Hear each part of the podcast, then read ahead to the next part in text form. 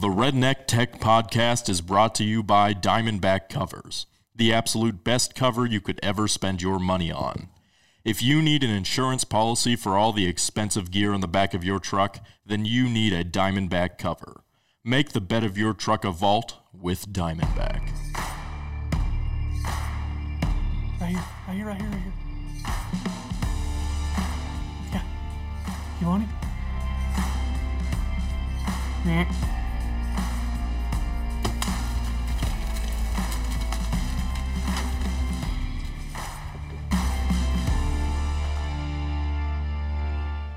What is up? This is the Redneck Tech Podcast, and this is one of your hosts, Ryer, a.k.a. Red Velvet, in classic Caleb fashion. I have no idea what episode we are on. 105. 105. Pretty sure, yeah, 105. So we may call this episode the Redneck Tech Mega Cast, because we have a massive crew. Had to do it. I'll do a better one later. That one was subpar at best. We have a big crew on today. We got me, we got Caleb, we got Clay. Say hey, Clay. Hola. And we've got Austin Boyd, Lauren Brady, Rob Kinney, and Travis Klaber. Y'all say hey. Hey. What up? Hello. So we are going to get on here and talk about the class, basically, and go from there. Does everybody want to kind of introduce themselves real quick? I know everybody kind of had a chance to do that on the pre-class podcast. I think we should start with Austin, since we kind of talked about this a little bit. Austin, you had a nice little mishap that you said that you walked out of on Instagram the other day. So go ahead and introduce yourself and tell us what happened. My name's Austin Boyd, and if you don't follow me on Instagram, it's Austin Boyd Photo, but you can go look and see my great drone crash that I had yesterday or the day before, whatever day it was. It looked deceiving, but the drone did make it out alive. I've never been that fortunate. I was fortunate. That would have been the fourth drone to either be bought another one or sent back for repairs. Oh, man. That's what I was about to say. This is Austin's fourth or fifth drone crash, so pretty lucky there. Yeah, I've learned to not get attached to them. No doubt. So you don't name your drones? It's a tool, Austin. Yeah. So I think that was Lauren was talking. So Lauren, tell us who you are and who you're working with. I know Austin and Rob are on the same crew, right? Yes, we Austin and Rob are technically freelance photographers and videographers, but they are a part of my little crew. I work for Rolling Thunder Game Calls, and I'm lucky enough to get Rob and Austin to tag along on some trips with me, and I guess they put up with me enough to, they traveled with me to Georgia and back, so I think they survived. They haven't really called me since then, but I think they're okay. Yeah. I never know when it's too soon to call after a trip, I just... They're like a mandatory waiting period. Yeah, no doubt. Yeah. All right, Rob, how about you? Yeah, so I'm Rob Kinney. I'm in the Rolling Thunder crew, and I'm from LaGrange, Tennessee. If you don't follow me on Instagram, it's Rob Kinney _photo. The underscore is key. That's how you know I'm a professional. I have an underscore in mine. See, professional. That's the key. So. So to kind of talk a little bit about Austin's drone mishap. When we were on our shoot day on the weekend, Austin looked at me and he goes, "Man, you gotta take those sensors off that drone. You don't need those." He goes, "Take those suckers off. It messes up your shot." And I gotta admit, his shot looked much better going into that tree than mine normally do. That's funny. Yeah, they there's never a good shot. It's never a good look when the shot ends with a rear reverse double somersault going down the limb of a tree. Just tomahawking. But I gotta say, he did get the shot though. He can fix that in post. It's fine. Exactly. That 10-second timer, he looked like he had a good solid 10-second clip before it went to complete and utter Fast and Furious wreck. What was really bad is I heard it hit the trees before I saw it on the screen. Well, I saw you kind of pull up at there at the last second. I saw a tree, then I saw like this abort kind of look in the frame, and then it was nothing but guy Acorn training said he was like, man, it just sounded like a helicopter went down. He was like, I didn't know what you were doing over there. Oh, that's funny. All right, Travis. Yes, sir. Travis Sliber with Animal Gun Rain Chicken Productions and Mike Archie. And yeah. I don't know what else to say. I don't know what to do with my hands. Yeah, if Travis cuts in and out and sounds bad, it's because he's not using an iPhone. So we just want to go ahead and pre-rec that. I don't have to take this abuse, guys. It's terrible. I'm here voluntarily. I'll leave.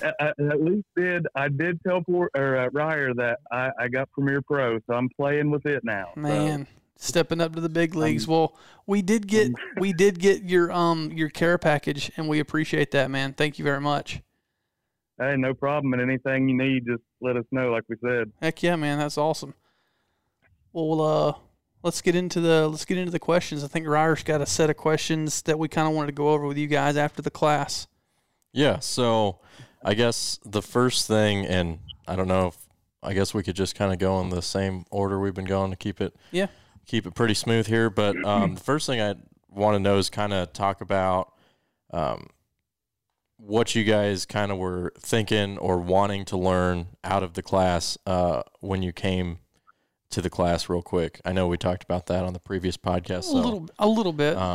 If y'all haven't listened to that, go listen to that one. But just kind of a recap, what y'all were looking to get from the class before you showed up. And I guess we'll start with Austin. I was really looking for better storyline telling, how to tell a story better and how to see the story better. And, how to speed up my editing process and different tips and tricks in that way. Okay, cool. How about Lauren? What were you kind of looking for? I think, coming in to that weekend, one of the biggest things for me, especially because I kind of picked up a camera for fun, and Spencer Halford was like, Lauren, you're going to go with Rob and Austin to this film school. And I was like, okay, I'm not sure I really fit in that category, but yes, I will go. And, I sat down and I made a list of things I wanted to learn, and everything I learned was way beyond that list. But I was really concerned about making my timeline sequence as far as editing, post-production, that it was smooth and it all went together. I'm so good at getting enough clips and enough footage and then putting it together and making it smooth. That was one of the things that I really wanted to work on, transitions, editing, that kind of stuff. And you're really good. I learned way more than I ever thought I would. You're really good at pulling focus and stomping your foot where people need to pull focus too.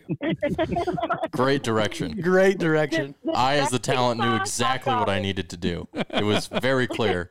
I needed to stop there, put the kickstand down with force, and then continue on. Lots of it. Lots of it. Exactly. Right there at the end, we needed that final shot, and 6 cameras out there. Everybody wasn't sure what to do, and I just kind of gave Ryer the exact place he needed to go and exactly how he needed to do it. That's all the motivation I needed right there. That's awesome. That was so funny. He showed me that clip in the, I guess, the director's cut, and it was really good. Yep, that clip. That clip definitely made a few laughs, for sure. All right, Rob, how about you? What were you kind of looking for coming into the class? Man, my main thing was I'm more of a photographer as opposed to videography, for the exception of some drone work. And so really getting a little bit more comfortable with telling a story. And I said it in the last podcast, but some critique that I've received before is that I shoot video like a photographer. So I just kind of like go straight to point, and there's the action, and then I'll just like jump to the next action as opposed to having any consideration of these things we call transitions.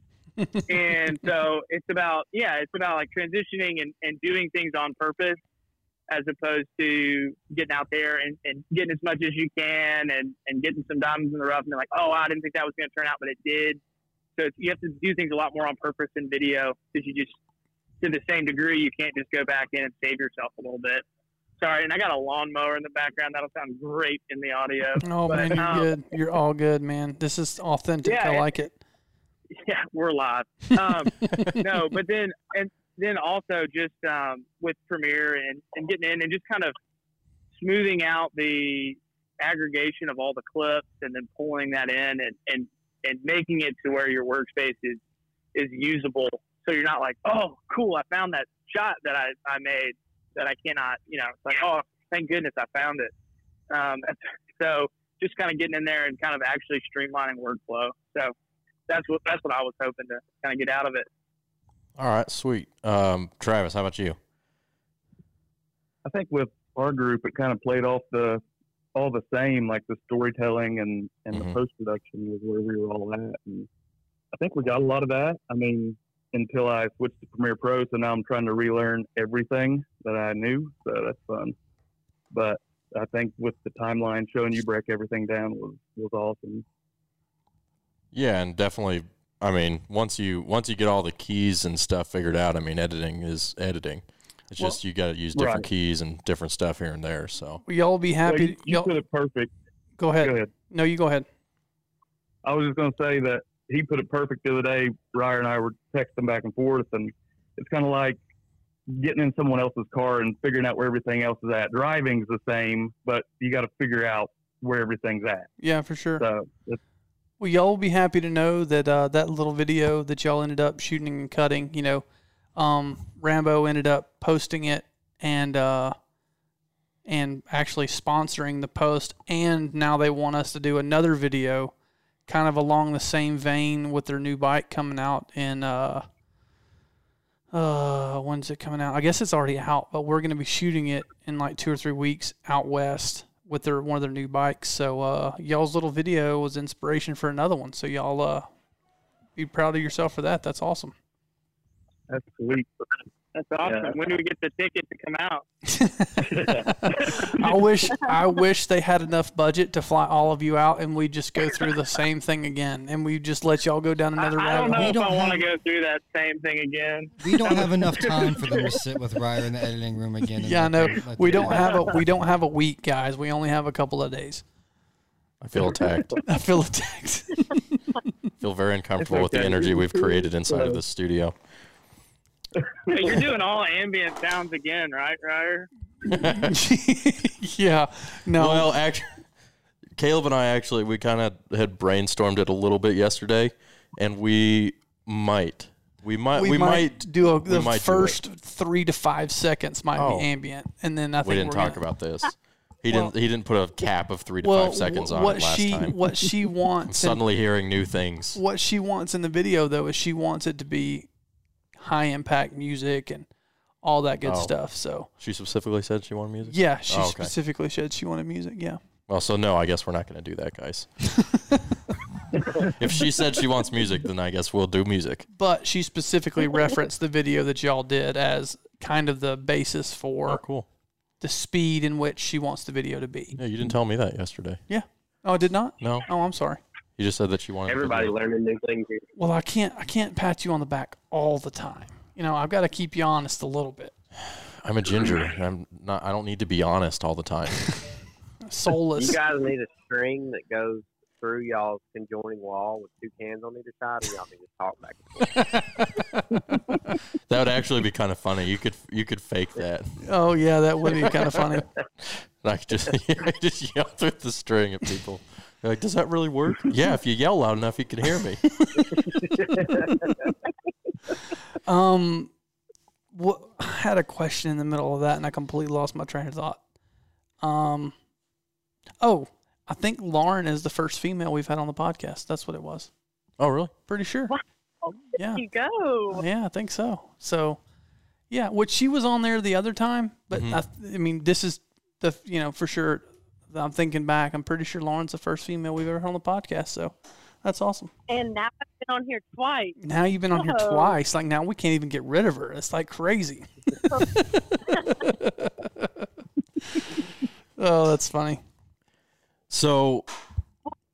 And y'all will definitely have to be on my podcast. Absolutely. I am starting a podcast of my own. Absolutely. So what's it going to be called? I think just the Lauren Brady podcast. Nice. Classy. Classy. I like it. Very classic. Very. I'm your host, Lauren Brady. That's awesome. What's it going to be about? Just about anything and everything, whatever you feel like talking about that day? Yes. I'm going to talk to a lot of other women as far as in the hunting industry. I've had a lot that have kind of agreed to do an interview and talk, and whether we talk about, you know, the outdoors or just their life. It is going to be about that. Yeah. Very cool. Well, I'm glad that we get to go on the All Girls podcast. I'm pretty honored by that. For sure. Well, and it's not just females, I guess. Jason Spencer in that category. He was one of my first that I've interviewed, but definitely, y'all, the Redneck Tech crew is going to have to. Absolutely. Well, we would be honored. When does it launch? Do you have a launch date yet? I don't. I'm trying to get a bunch together and kind of go from there and release them as they go. And, yeah, it's still a work in process. This has kind of happened, I guess, in the last couple weeks that Spencer and I finally got together and we're like, hey, let's do a podcast. And I was like, you really want me to host a podcast? And he was like, yeah, absolutely. And so it took me about a week to kind of get on the train and realize that I was going to have to, you know, listen to my voice and edit it and put it out there. But I'm on board. So now I just got to get some more people on board. Very cool. Yeah, we'll have to send us a link when it, whenever the first episode goes live, and we'll make sure we share it up. I'm excited to listen to that. Sweet, sweet. So I guess the next thing I wanted to talk about is did you guys came into the class kind of with an idea of what you wanted to learn and kind of what you wanted to get out of it? After the class or during the class, did you kind of have any perspective shifts as far as maybe I don't know, as far as maybe what? I don't know where I was going with that. Like, sometimes I just start talking and I have a sentence and I hope I find it along the way.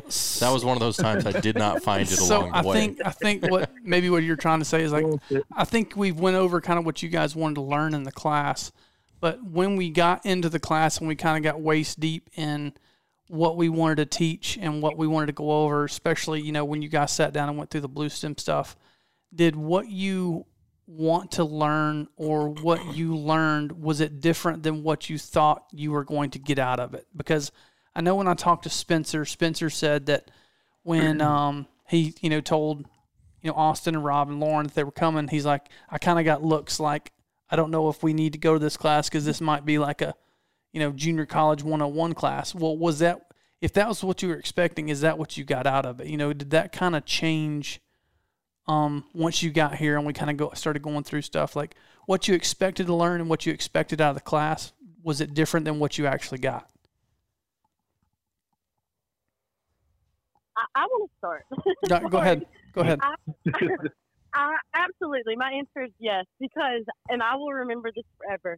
Rob and Austin and I were in my vehicle on the way to Georgia, and the three of us kind of looked at each other and was like, what are we getting ourselves into? Like, is this going to be sit down and, like, here's your ISO and this is your f-stop? You know, and the three of us kind of were like, if that's what we're learning, it's going to be a long weekend.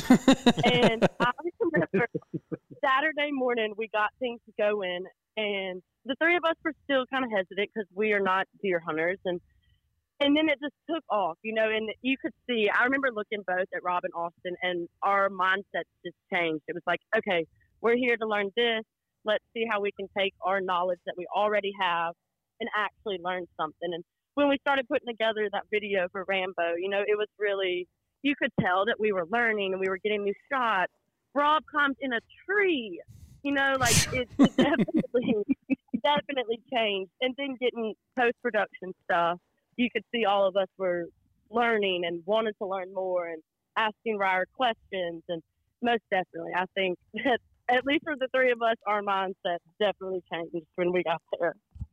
Yeah, I agree. I really, I was really hesitant going into it. But once we started shooting that commercial on our own and you kind of just gave us the reins and was like, do what you want. From there on out, it was nothing but good. It was nothing but good. Yeah, I was a little nervous kind of when we were talking the ride up. I just didn't know if it was going to be like, all right, split up into teams. This is the red team, and name yourself. I was like, shirts and skins, everybody. Shirts and skins. So what you're telling me is we should not do that. That wouldn't be good. Yeah, definitely scare some people away. Esprit de corps is great and all, but at the same time, I don't want to be the green monkeys when we're doing that. But anyway, no, it was good. Definitely learned a lot, and it was great to have like an assignment to work on, and that kind of felt like that really guided the whole process, because it wasn't just like, hey, here's some woods, go do it. And it was like, no, here's your subject, this is what you're doing it. And kind of once we got those parameters, then everyone just kind of switched to, okay, what am I good at? And then everyone kind of shot their own stuff. I don't know if I'm jumping ahead, but like everybody kind of shot their own stuff. And then we said, okay, what do we want to learn more about? So y'all's group took it to another. Y'all took it to another level. Y'all's group really did. Yeah, it was tree climbing. Definitely wasn't worth it. Hindsight's 20/20, Rob. Well, but it could have been. That's the deal. You just never know if a shot just sucks until you go up there and go, "Yep, it sucks." Well, Travis, I know Travis came in and was already doing, paid work. So I guess technically everybody on the phone was kind of working and getting paid in the industry. So I know Travis, what did you come in expecting, and did you get less or more than you expected? I think I definitely got more. I didn't really know what to expect. I mean, just listening to everything from past, like last year's class, Dustin Apple, I've talked to him before at ATA and stuff. And I just think that it was kind of like I thought we were going to be like in a classroom, and I was kind of like dreading that a little bit, because that's not the style that I like. And then kind of like what Rob said, once you were like, hey, here's your assignment, do it, take the reins. This is your group. You do this. This group focuses on that. And if you're 101, this is where you need to be. So like splitting it up like that was perfect, I think. But yeah, man, it was, once we got to working and we all started clicking together, like Rob said, we all just kind of shot what we knew how to shoot, and then went off of that, and then tried to ask the questions that we wanted to learn about from there. So is this the first time that you guys have shot with 5 other people with cameras all at the same time? Because it was mine. Absolutely. It was my first time. You didn't even shoot, though. You were on the bike the whole time. You were just wrecking my bike every chance you got. I didn't wreck your bike. Not that time. Not that time. Maybe before that I may have. But I was challenged. Mike wanted him to wreck in the creek. Yeah. Oh, 100%. 100%. Yeah, Mike was trying to get me to try to yeet myself over that creek there.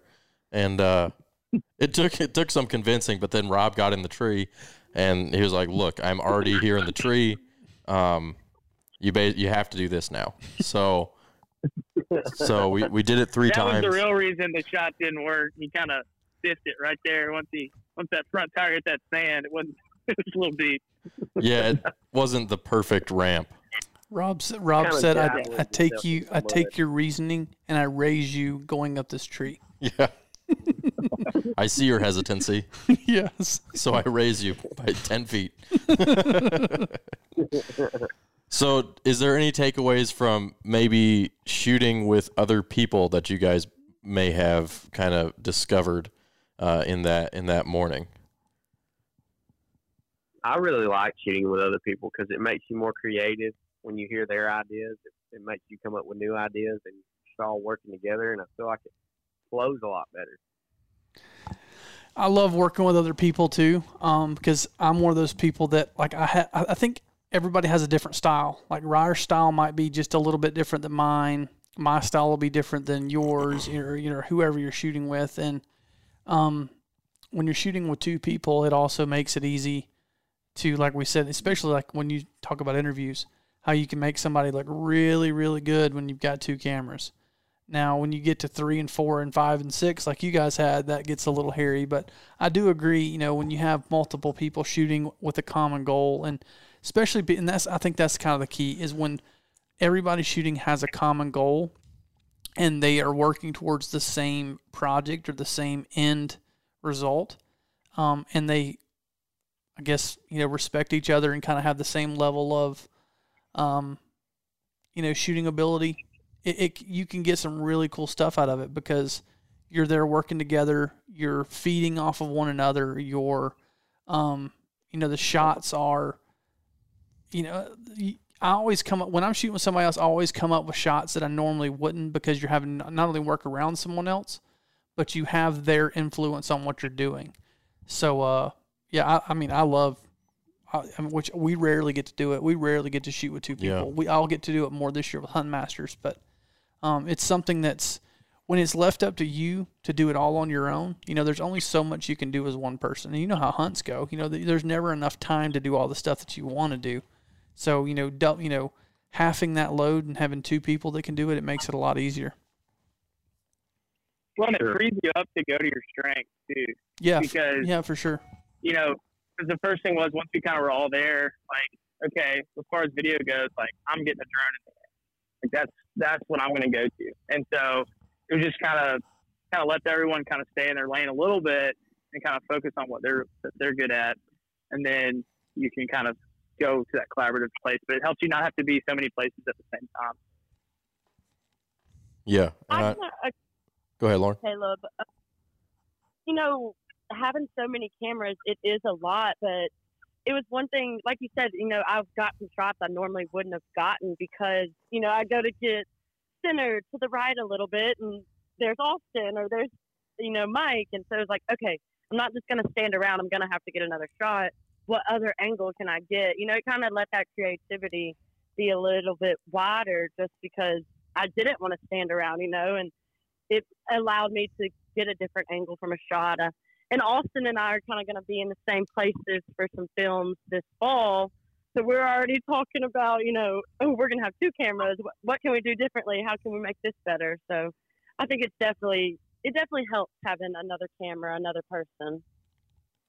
One of the cool things that I found, especially on the shoots where we had two cameras, is if you have one person that's definitely getting the shot as like a safety shot, and then you have the other person kind of just given free rein, and, you tell them, hey, just get some cool stuff. That other person can really be even more creative and more risky with their shots even than you'd be able to as a solo shooter. Because as a solo shooter, you only get that one shot. You only get one chance, and you don't want to risk it and mess it up trying something that may not work. Whereas if you got one guy getting the shot for sure, then you do whatever you want. And if it doesn't work out, it doesn't work out. You've got the safety shot. And so that I think is always really cool when you get to shoot with multiple people. Yeah. And I mean, yeah, I think we had like 3 safety shots and 5 risky shots going on at all times. Yeah, and that's what I was going to say. Like, Austin would set up on the tripod and get those wide shots and be riding in, and then the rest of us could just kind of, like the creep shot, like just crawl up in the weeds somewhere and get creative. It made it nice. Yeah, it's always super fun. Always super fun. So let me go back to my notes here. What was something that you guys learned either out shooting or in the editing room or both that was kind of eye-opening? What was like a holy crap kind of moment for you guys?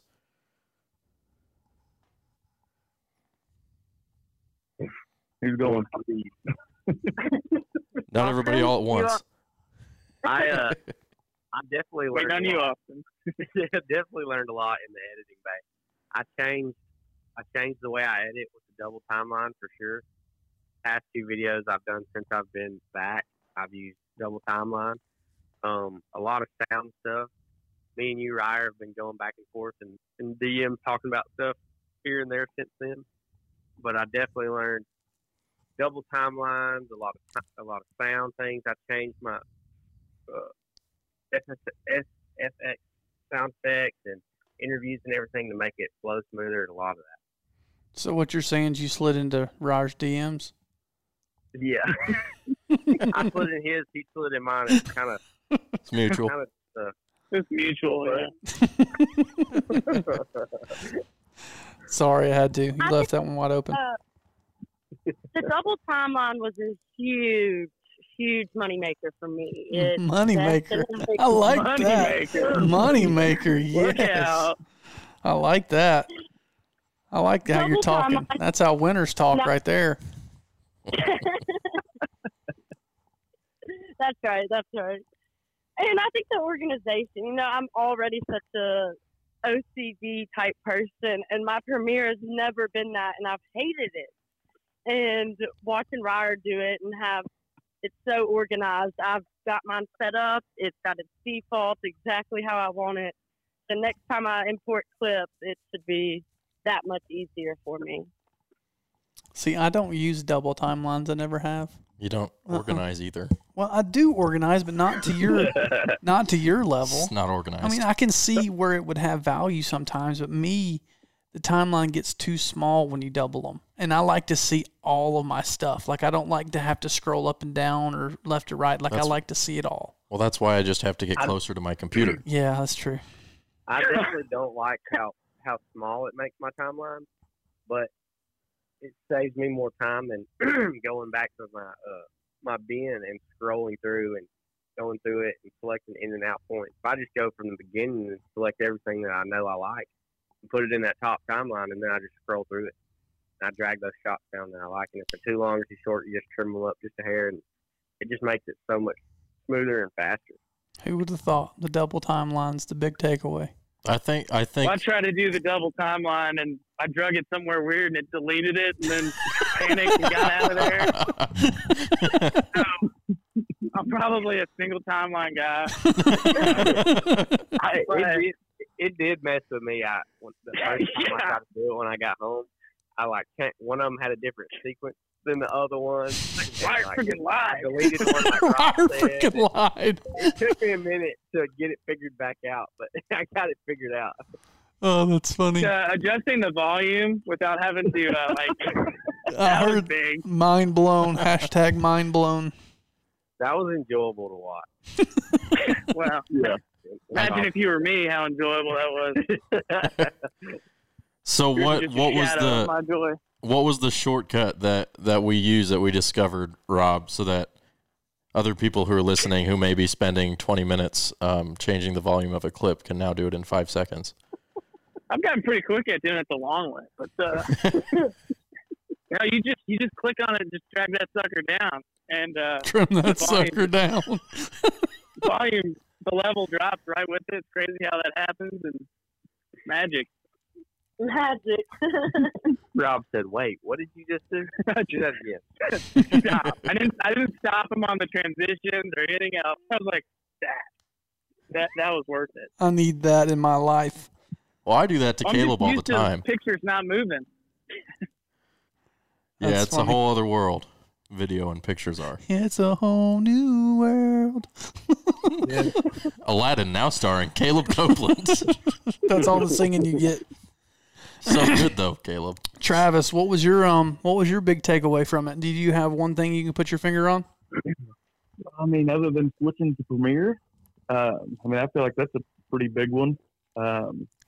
But I mean, just seeing how he broke everything down, which I mean, I kind of, you know, cutting the beats and stuff like that. I've been doing that, and just seeing how he worked his timeline, I think, and like Lauren said, like his organization and stuff like that, man, it just made stuff flow so much nicer. Yeah, because it comes down to, you know, how long's the project going to take you, because that's how you charge for it, that's how you gauge it, that's how you plan for it, is how long it's going to take, and if you can shorten that timeline by just a little bit, that means you make more money. Right. Do you plan for my OCD in the pricing of projects? No, I'm gonna have to start, I guess, though. It depends. Because we are very organized, but I'm thinking that depends. The organization is not cutting time out of my overall workflow, just for the plain fact. Well, when it took y'all a full 12 hours to edit a 1-minute video, I knew we had there was either a serious problem or these guys were so far down the rabbit hole, like they were committed at this point. Like it was one or the other. Well, you have to dedicate 5 hours of the rabbit hole to ASMR videos. Oh my God. We definitely. No, please no. That was sketchy.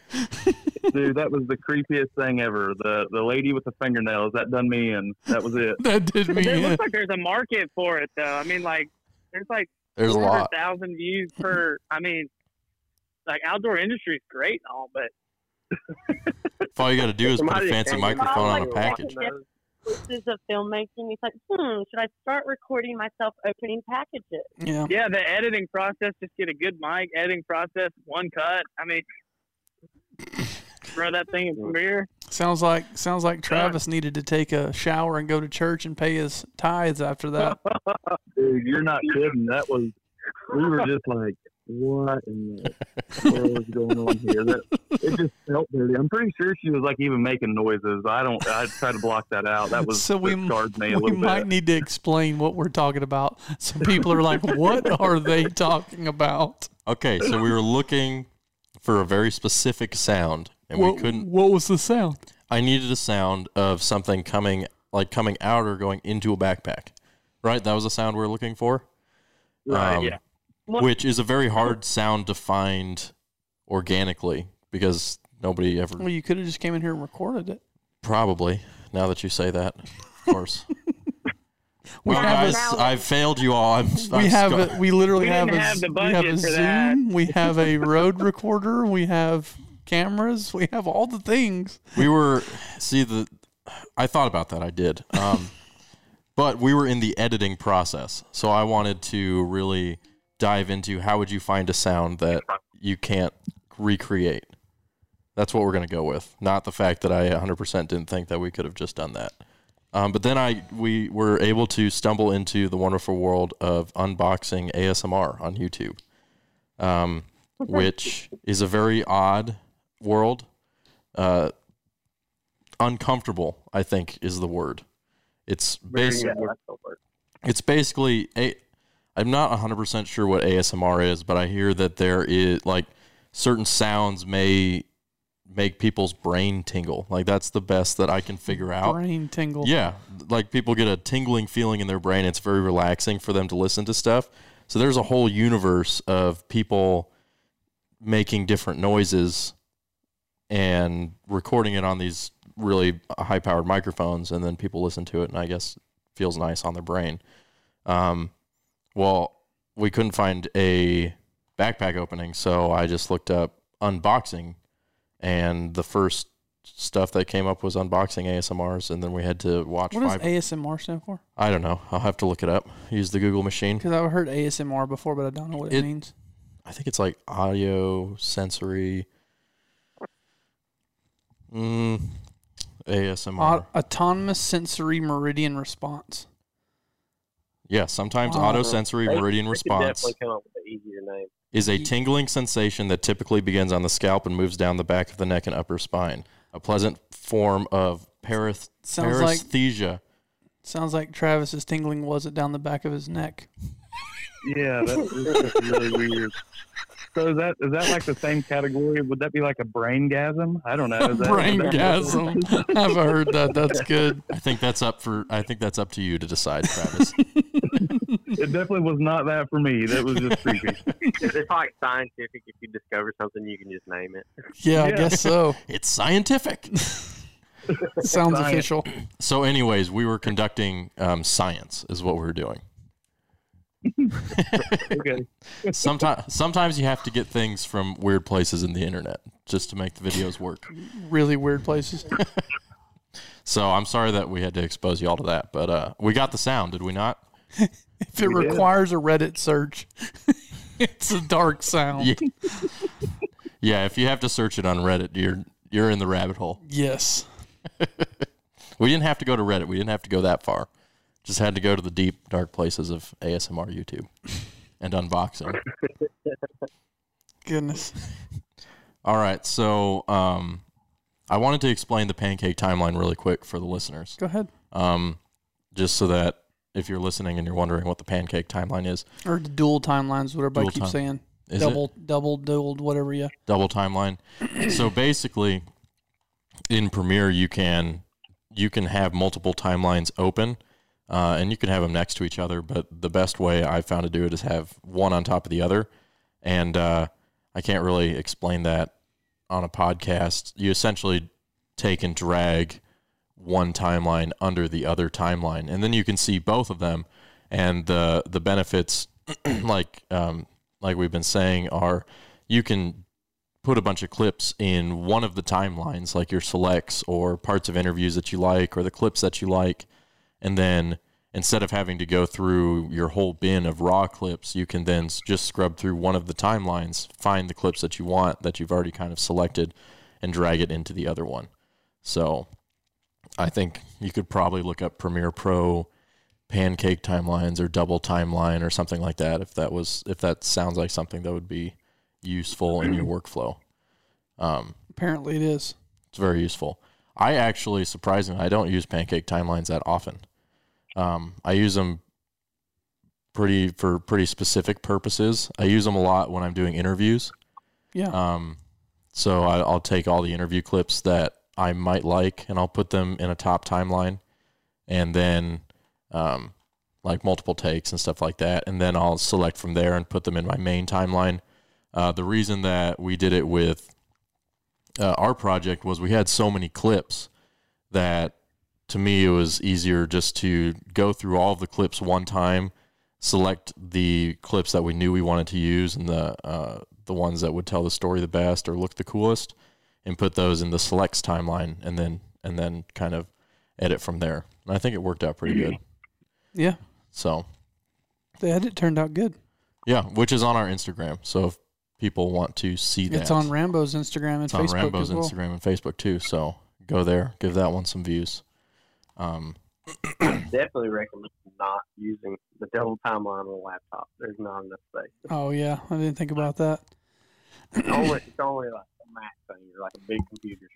Yeah, well, big screen. Yeah, that's when people that have the edit on a laptop, I tell them, like, look, dude, get on eBay, look and buy a used cinema display, and it is worth the investment, especially if you're sitting, if you're editing in the same place a lot, just to have that display to edit off of. Oh, man, it makes all the difference in the world. Learn how to use a Magic Mouse and get a cinema display, and it will make you so much faster. Yeah. Or you can just pull a Bob, and, he just carries his iMac with him everywhere. Yeah, you could do that, yeah. Yeah, I remember I was sitting in my office behind... They said bring whatever you need, man. We got in the car, and Rob said, you think it's going to be okay? I brought my whole Mac. Hey, Rob has inspired me, because now I want to bring my entire Mac everywhere. Yeah, no doubt. I don't ever want to have to edit on a laptop ever again. Don't use a laptop. Yeah, I just don't use the laptop. I'm not about it. It's too small. Thing sounds like it's going to take off. Sounds like that drone trying to get out of the tree. Yeah, hopefully not. Yeah, I'm going to start taking my entire office everywhere. Yeah. I'll one up you, Rob. I'm taking my whole desk. I'm going to screw my monitors onto my desk, and I'm just going to load that into a trailer and just pull it behind you everywhere. Pull that behind me everywhere. Generator going down the road so you can render. If it's on casters, just let it rip. Exactly. I'll let Caleb drive, and I'll just sit back there and edit. Yeah. Talk about efficiency. Getting paid a day rate to drive somewhere as you edit. You have to add a seatbelt to your chair and a helmet. Helmet. I want to make a video like this. Pulled over, and the cop pulls that door down, and Ryer's sitting in there with a dirt bike helmet strapped into a seat. We seriously could, though, because we are still looking at eventually getting a Sprinter van that's going to have a desk in the back. Like, we seriously could do this video. It would be hilarious. Like, to have a time lapse of somebody driving, somebody in the back editing. That would be great. y'all may or may not see that come up on Cope Creative or Redneck Tech in the next 6 months. I think we actually have to do an open flatbed trailer. An open flatbed trailer? Yeah, like you're sitting out just in the wide open? Yeah, going down like one of these roads out here or something. Oh, my God. That would just be a funny meme video, I think.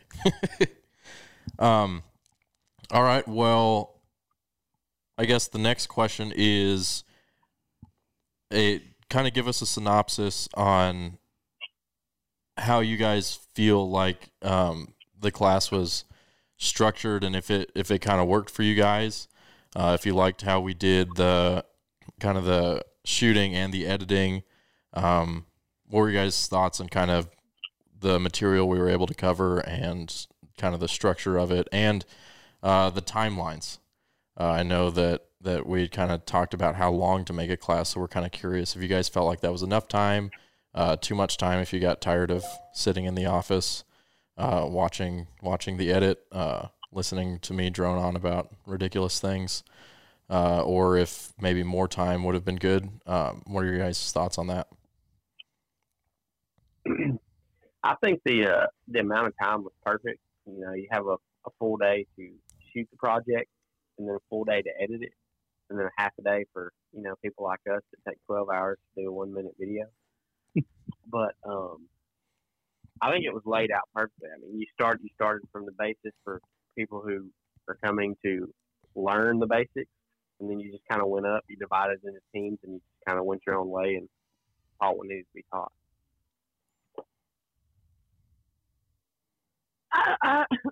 Excuse me. I agree. I think. Whoa, not sure what happened. I agree with Austin. I think that it was set up perfectly. I know everybody else that didn't edit with us was kind of like, y'all are taking forever. But there were so many things. You know, we stopped prior, we asked questions, and we learned. And I think it was perfect as far as, you know, sequence of events. Recording, filming all in one day, and editing. I got everything I needed to get out of it. I mean, you're starting a podcast and everything. I really think watching Ryer edit was one of the biggest things, because as a freelancer myself, unless you're working with a team, you teach yourself everything. You watch YouTube and you just learn as you go. I've always said I've never seen somebody edit their timeline or seen somebody edit a video. I've taught everything I've learned. I've just watched YouTube and just learned from failure. So watching him do it and seeing another person in his completely different way of editing than mine, it really helped me. Yeah, it's cool. I'm kind of the same way, because before I came here to work with Caleb, I had never really watched anybody else edit.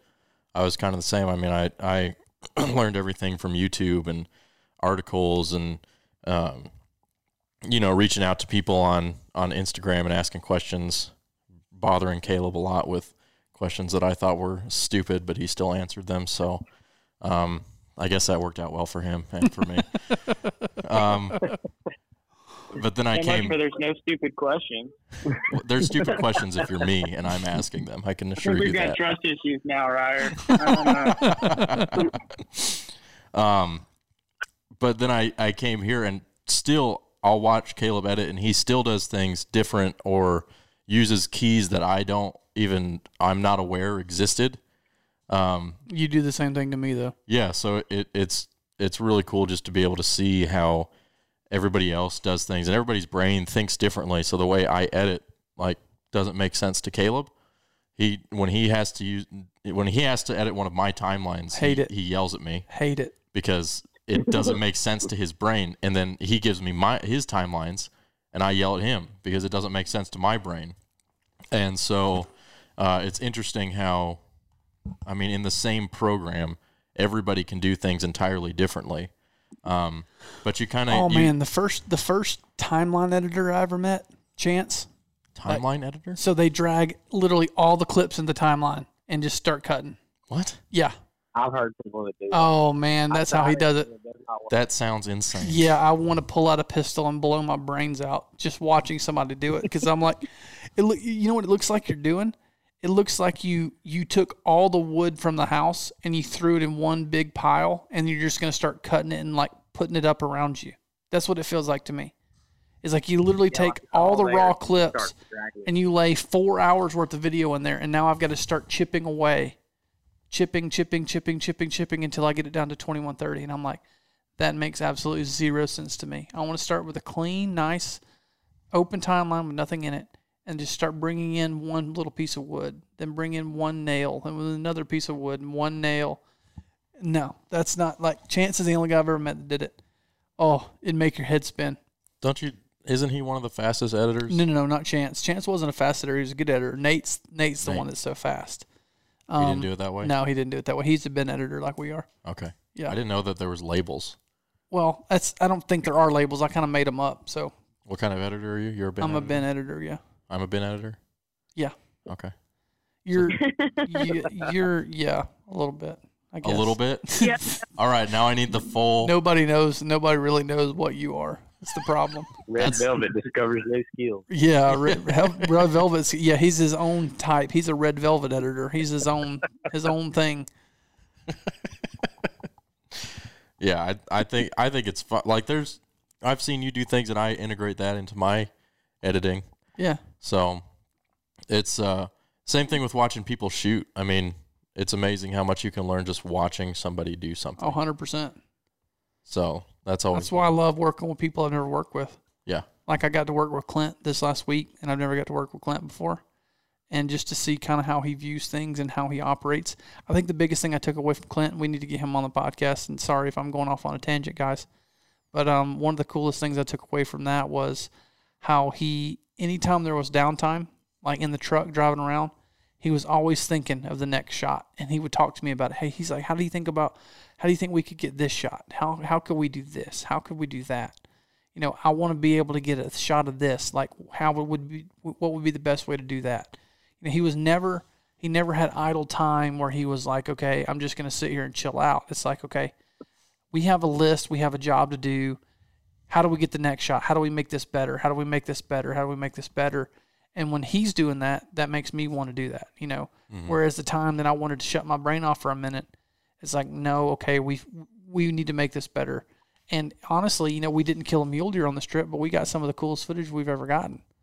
And the only way you do that is with somebody there with you that can push you to do those things, you know. And if I was there by myself, I wouldn't have got some of those clips because either I didn't have the support or I didn't have that part of my brain turned on that was like, okay, we have an opportunity to get 3 or 4 really good clips. How do we make them better? You know, how do we tie that into our story? And I think it takes somebody either, like, you know, and that's what we want you guys to use us for is as a resource to bounce ideas off of. Like if you do something and you want to know, hey, you know, honestly, what do you think about this? You know, give me some feedback. And I hope you guys do the same for us, because that's how everybody gets better, is if you can watch something and do something and then be able to have someone or a group of people that can give you constructive criticism on, hey, I love this, I don't like this one section, and here's why, here's what I think you could do to make it better. And then take that opinion from, you know, us or whoever else or whoever you trust, and then make that project better. Because, you know, it's a creative space. What we do is creative. And and everything we do is, I guess, subjective, depending on who's watching it. Because like I said, we've talked about doing reviews on films before, and I've kind of talked myself off the cliff of doing that because I'm a terrible person to do that, because I feel like I can tear anything apart at some level. So it's like, okay, well, you need to be able to watch something that is good, and you need to be able to fall in love with something or tear something apart or give constructive criticism. So I think there's value in all that. So I want you guys to be able to use us for that. You know, we had such a good time with you guys. I consider you guys friends, and use us as a resource, because I'm sure if there's ever a time we need you guys, we're going to do the same. Yeah, I think. You know, and go ahead, Ryan. Oh no, you go ahead. I think that was, you know, now that you say that, I think that was another huge thing that I took away from that weekend. You know, I never really shot with anybody else before, and the creativity, it's kind of the mindset. And it actually just hit me since I've left. Even my photos and the short film clips that I've gotten, I took a video of the sunset last night, and I usually would have just taken pictures, you know, and it changed my whole creative mindset, even just from that weekend. I can't imagine doing it, you know, all the time with someone else and having that push for creativity all the time. It would be incredible. Very cool. What were you saying? I was going to say that one of my favorite things to like learn about what I'm doing is to like, you have to have people who will be honest with you about your work. Because like if I send something for criticism and or if I send something to somebody to look at and I get oh man, yeah, that's great. I mean, it's cool. It's very cool. Like, you're like, oh yeah, they like my stuff, but it's so hard to learn from that. Yeah. Like there's a lot of times where you need somebody to be like, oh man, I didn't like this, or that didn't make sense to me, or that joke didn't land, or one of the things that Chance always used to do with us is he would come in. He was always a great person to ask because he was brutally honest, and he'd be watching something that you've been working on for a week, and he'd be watching through, and you'd be 8 minutes in, you know, second segment through, and he'd be like, I'm bored. And it's like, why are you bored? He's like, I don't know. He said, the first part had me engaged, but I'm bored. He said, the last 30 seconds, I'm bored. I want to watch something else now. I want to pull out my phone. I want to do something else right now at this moment. It's like, okay, how do we break that down? Okay, why did it? And you look and it's like, okay, is there less B-roll here? You know, have we not had a talking segment? Have we let this song run too long? You know, kind of start breaking down, okay, why is he bored? And he was always a really good guy to come in there and do that, to say, because he wasn't a hunter either. So if you kept him engaged the whole time, you did something. He would watch something you've been working on for 2 weeks, and he'll come in there, I'm bored.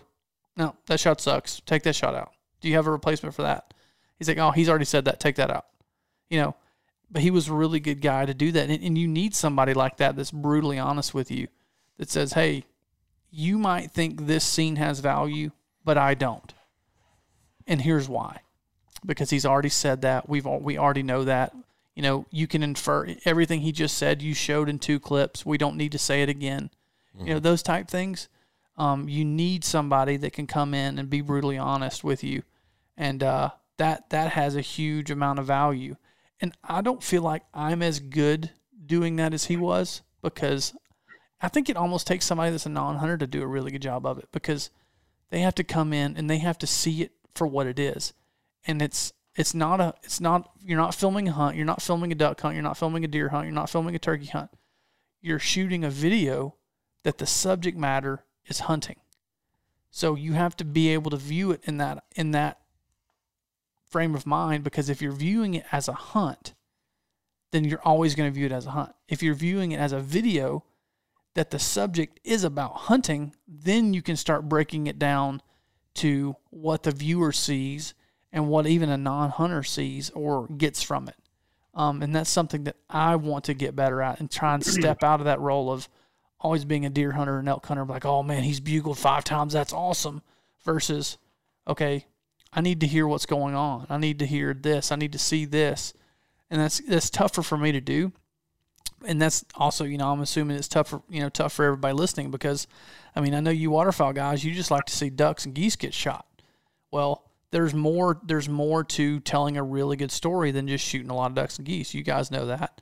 You know, Travis, I know you like to do a lot of whitetail hunting. There's more than just, you know, killing a big deer to tell a really good story, right, to make a meaningful story. You know, I know this isn't hunting, but like my wife has never seen The Greatest Showman.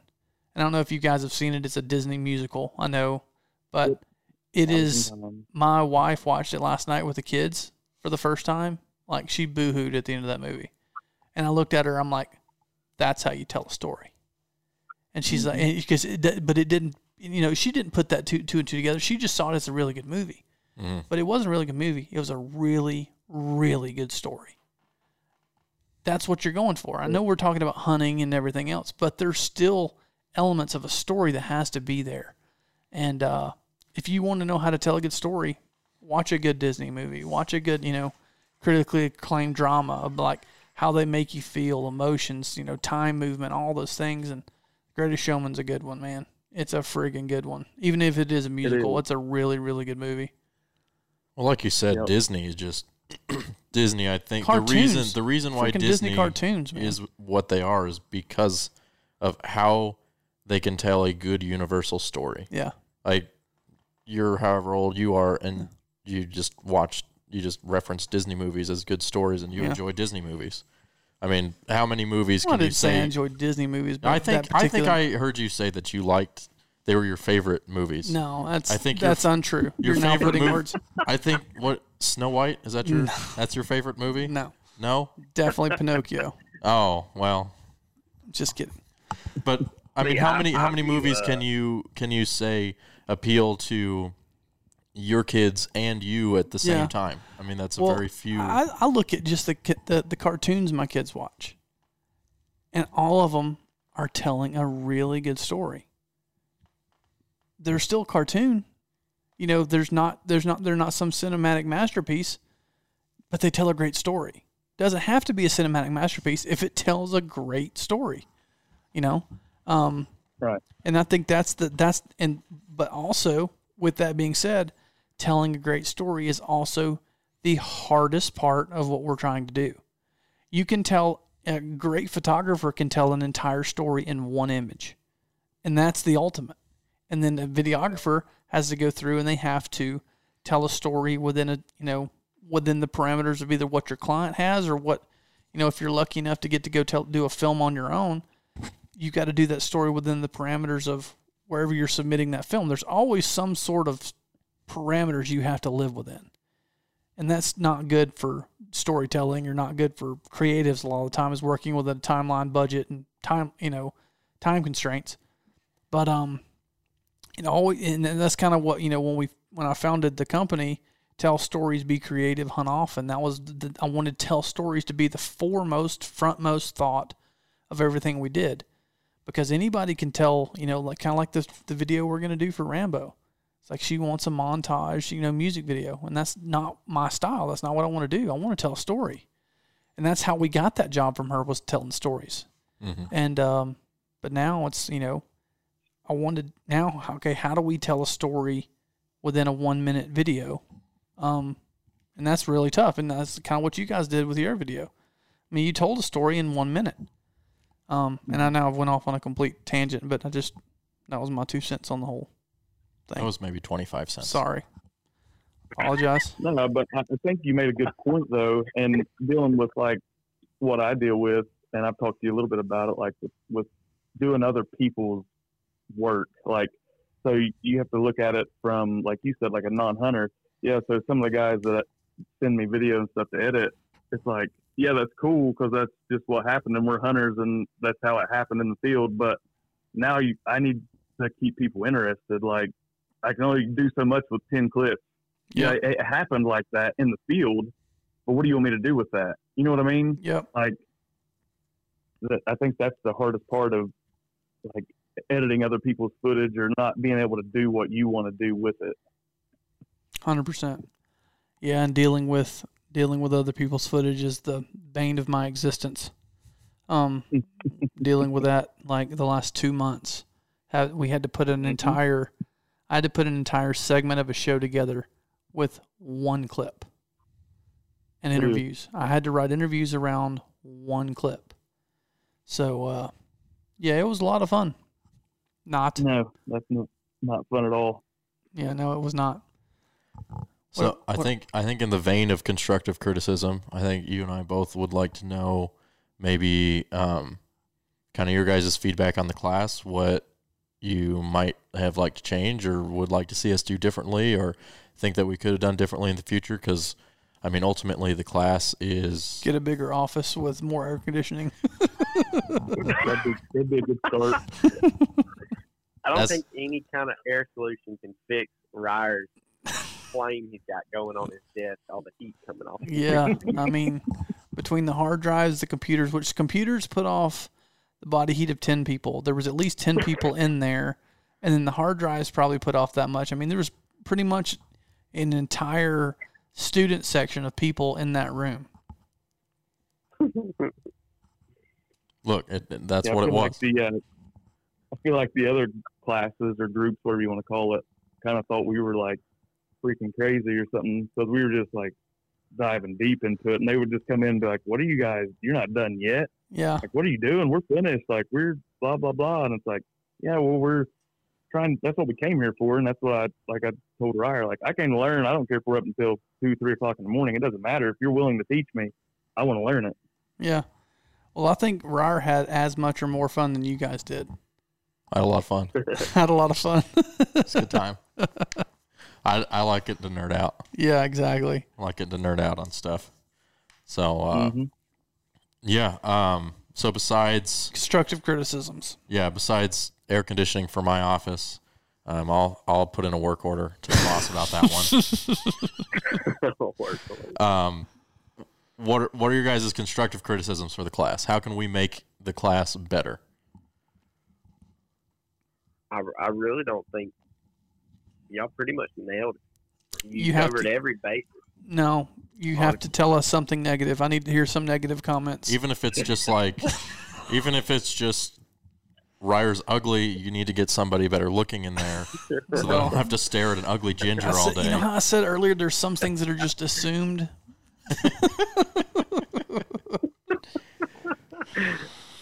I just feel like there could always be more. I mean, it could always be longer. You know what I mean? You could always have spent more time. Yeah, we've talked about that. I would love for it to be three and a half full days instead of like really 2 days.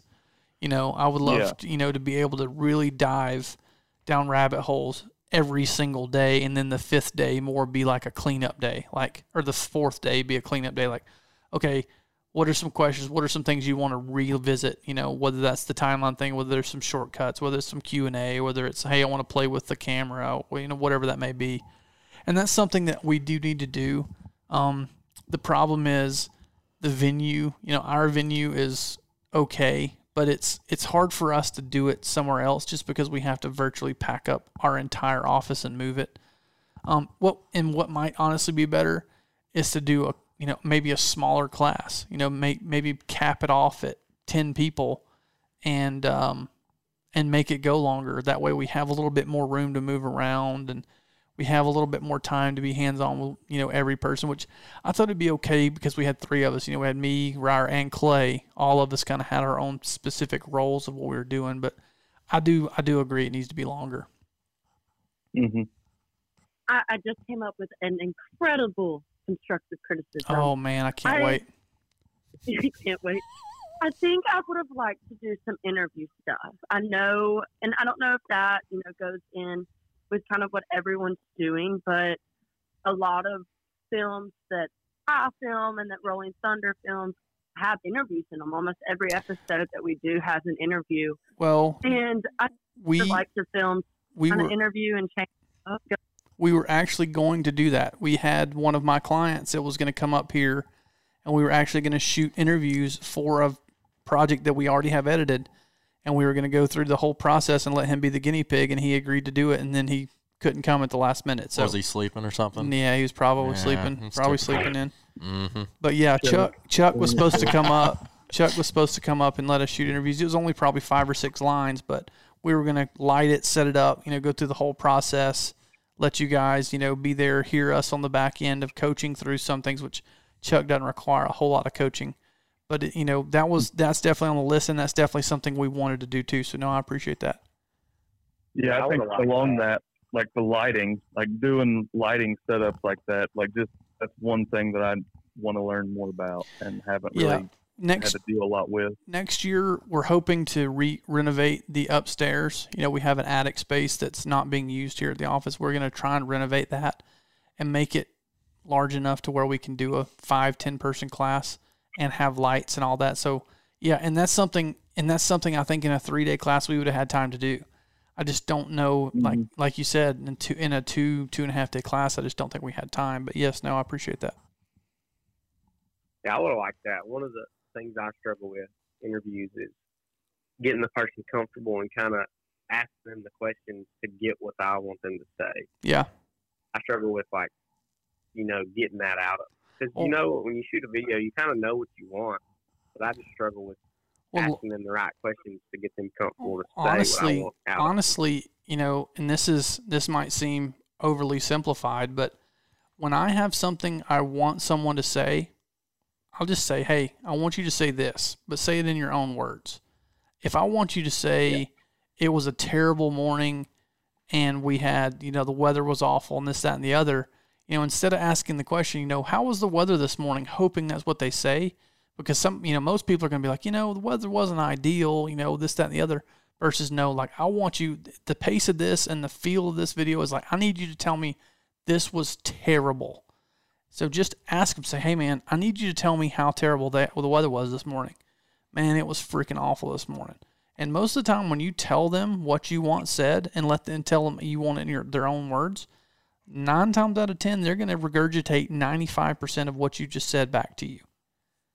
Yeah. So just my little tidbit.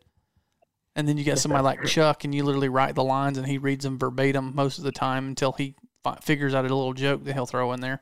He's real easy. Except for when he's sleeping in, doesn't come up to the class to help us out. Yeah, he's always sleeping. It's typical. Yeah. Chuck.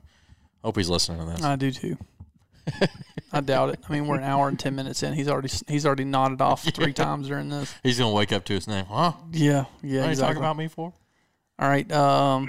So who we heard from? We heard from Austin. We heard from Lauren. We heard from Travis. So we haven't heard from Rob yet. Yeah, well, I mean, if I had to say something, I think so. When we wandered in, we kind of came in. We weren't like the first group there, so we kind of went to the main hotel. And we said, "Hey, where do we need to go?" And they kind of just pointed, kind of to this far off place, and then also she said, you know, the fact that we had to climb up to the basement, and then we were just sitting there like we're definitely at someone's family reunion. And it was just quiet. We're like, we're not in the right place. Somebody's family reunion. We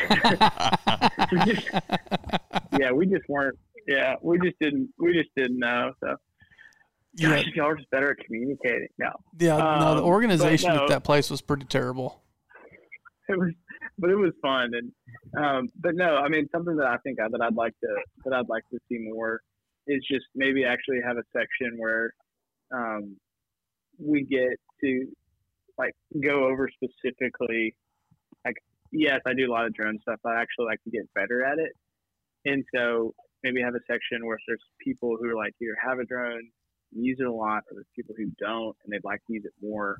Now I know that's a little scary if they don't own their own drone, if you're just letting them rip around and pull an Austin and put it in the treetops, but Austin will not be flying our drone.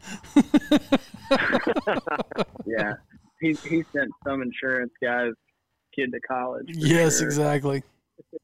But anyway, no, I mean, just maybe adding that into the curricula, just because I feel like there's a lot of times, you know, you don't always use a drone shot, but if you need one, it's that thing that really, really puts your production. Like, oh man, in the Blue Stem project. When in doubt, drone it out. When in doubt, drone it out. Shot. You can use a drone for everything. Yeah, and it's so good at indicating time and space and scene changes and context and scale. And just, you know, where you are. And it always burns me up when I see a really good drone shot and it's a really badass film. I'm like, man, I could do stuff like that. And then you just don't ever think you use it. Like we talked about when we were there, the time when you don't think when you don't want to pull it out is when you need to get it out. Yeah. Yeah. Well, and it's something. And we kind of talked about. Go ahead. You mean. Go ahead. Okay. No, what I was saying is sometimes it's that difference between being a producer and a photojournalist, which is like sometimes I think my style is to go in and try to interfere as little as possible and kind of capture it organically. And I'm finding out like there's plenty of organic moments, but if you're trying to actually capture that organic moment, like you're going to get shot or you're going to be in the wrong place or you're going to be in the way. And so there's stuff like there's plenty of times where I want to take my drone up. At the same time, like if I'm filming a hunt that has clients who's paid to come, I'm not just going to go be like, hey guys, and just like rip a drone up there and like get a shot of like the dog gun and picking up the duck that just came down. It's like, okay, after the shot, after it's over, like we can plant a duck and we can go pick that up and like get a cool drone shot coming in. But oh, so like, you mean there's sometimes that you fake things? Yeah. Oh, that was not supposed to tell people that. You're pulling back the secret's out now. Pulling back the curtain, man. We're gonna have to edit that. What's the time? What's the time here? Hour and 14 minutes. Yeah. Okay. We'll just keep that in mind. Yeah, we can't have people knowing that. Gosh, it was so good, and then I ruined it. No, but that kind of stuff is like taking control, for lack of a better term, of the situation and saying, okay, we're going to do this, and because that's what I'm here to do, and just not feeling so awkward about potentially getting in the way, because they won't care once they see how good they look. For sure. Well, you know, and drones, I kind of categorize drones as two different things. I always try and do drone stuff, you know, early morning, late evening when the light's good. And then any chance I get to do scenics, you know, landscape stuff, and then transitions. I'll try and get, and when I'm flying my drone, I've got that 10-second timer in my head. I was like, oh, yep, that's a cool shot. Get a little movement, 10 seconds, move to the next one. And every time I try and fly my drone, I try and get 10 or 15 different shots. They can either be transitions, day transitions, time changes, all those things. And I always like to shoot 70 or 80% of my drone stuff that's generic, meaning I don't put a specific truck or a specific house or a specific animal in the shot. That way it can be used for a variety of different things, versus if you tie your drone shots to a specific truck or a specific lodge, well, you can only use it there, you know? So I try and make it to where, you know, it's kind of a 70-30, 60-40 mix of tying the shots to one location or a certain animal or a certain place, and then trying to make them as generic as I can. But, I mean, on a trip, I'll probably fly the drone 3 times, you know, 2 to 3 times. Right when we get there, you know, usually when you're doing big game hunts, you can't fly them when you're hunting anyway. At the very end and then midday when nobody's hunting, I'll take it out and fly it. That way I have morning, evening, midday. And then if there's a big weather change, I'll try and fly it. But it's kind of how I gauge. Is that kind of how you do it with yours? Yeah, I usually do. I haven't done a lot of morning, evening stuff just because it seems like usually in the morning and the evening I'm always out on a hunt. So it's hard to get it out in the morning and evening. So a lot of my stuff ends up being midday unless for some reason we don't go out in the morning or we kill early and don't have to be out on a hunt in the evening. And then I usually like to get it up if we're in a vehicle at all during the trip. I usually like to get it up and get some vehicle shots, and then, you know, obviously when you're up there you just get some scenics too, and then just kind of, yeah, I would say I put it up maybe 2 to 3, maybe 4 times a trip, something like that. So just trying to get all the shots. All the shots. Well, guys, any final thoughts? I think we're going to wrap this thing up. We've been talking for an hour and 17 minutes. I know y'all actually have stuff to do, so do we.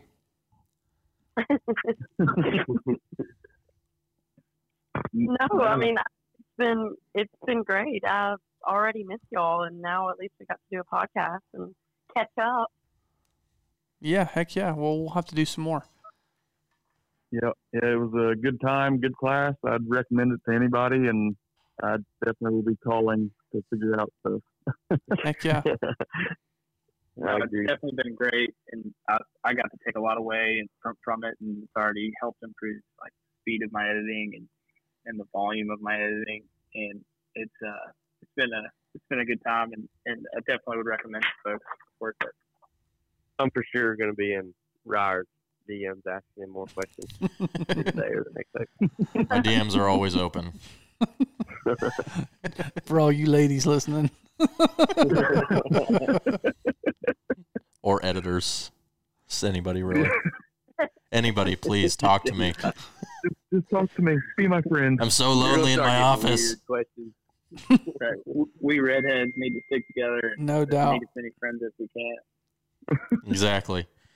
They like to ostracize us, the redheads. The Reds. That's a term that I hadn't heard. The Reds? Yeah. I've heard all thinking about the redhead. Go ahead. I've heard all manner of things to call people with red hair, as one does. Usually I don't come up with the names. Usually everybody else does, and I'm informed of them in a very harsh, usually profanity. Harsh, profane way. But I've never heard of the Reds, so I like that one. Yeah, it's kind of like, yeah, we're Reds. We got to think of the Redhead Redneck Tech podcast. I mean, we could get something going. I hear Reds. I think of Redfish. It's called the Redneck Tech Children. The Redneck Tech Children. Yeah. Yeah. Roger, you've never heard that one, have you? That's pretty good stuff, Austin. Which one? The stepchild? Never. Man, that's a new one. Wow. You guys really write that down so we don't forget it. Yeah. Yeah. You got anything else? I don't think so. I think we covered it all. Yeah, I think so. I mean, we may or may not have went off on a couple of rabbit holes, which I think you and the people on this call were really good at that. I didn't go off on rabbit holes this time. That was you. You went off on the rabbit holes. I kept it in line. Did you hear me referring to my notes? I'm blaming the people on the call then, because I'm not going to take the blame for it. That's fine. I blame them too. We can take it. It's okay.